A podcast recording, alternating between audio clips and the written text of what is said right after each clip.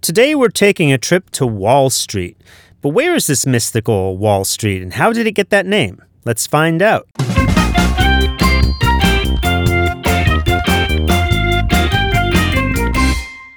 The stock market is now down 21%. Because we're now down 43%.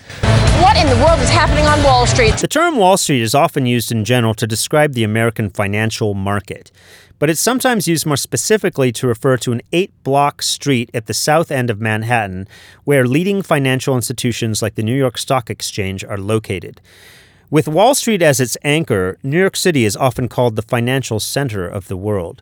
This district got its name after a wooden stockade that was built in 1653 around the original Dutch settlement of New Amsterdam, that later became New York.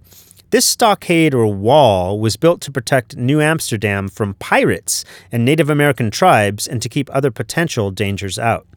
The area near the wall became known as Wall Street, and the name stuck even after the wall was dismantled by the British colonial government in 1699. On May 17th of 1792, the financial industry got its official start on Wall Street. On that day, the city's first official stock exchange was established by the signing of the Buttonwood Agreement by 24 stockbrokers, and it consisted of two provisions. The brokers were to deal only with each other, and the commissions were to be 0.25%. And now a word from a famous fictional Wall Street denizen, Gordon Gekko. The point is, ladies and gentlemen, that greed, for lack of a better word, is good. Greed is right.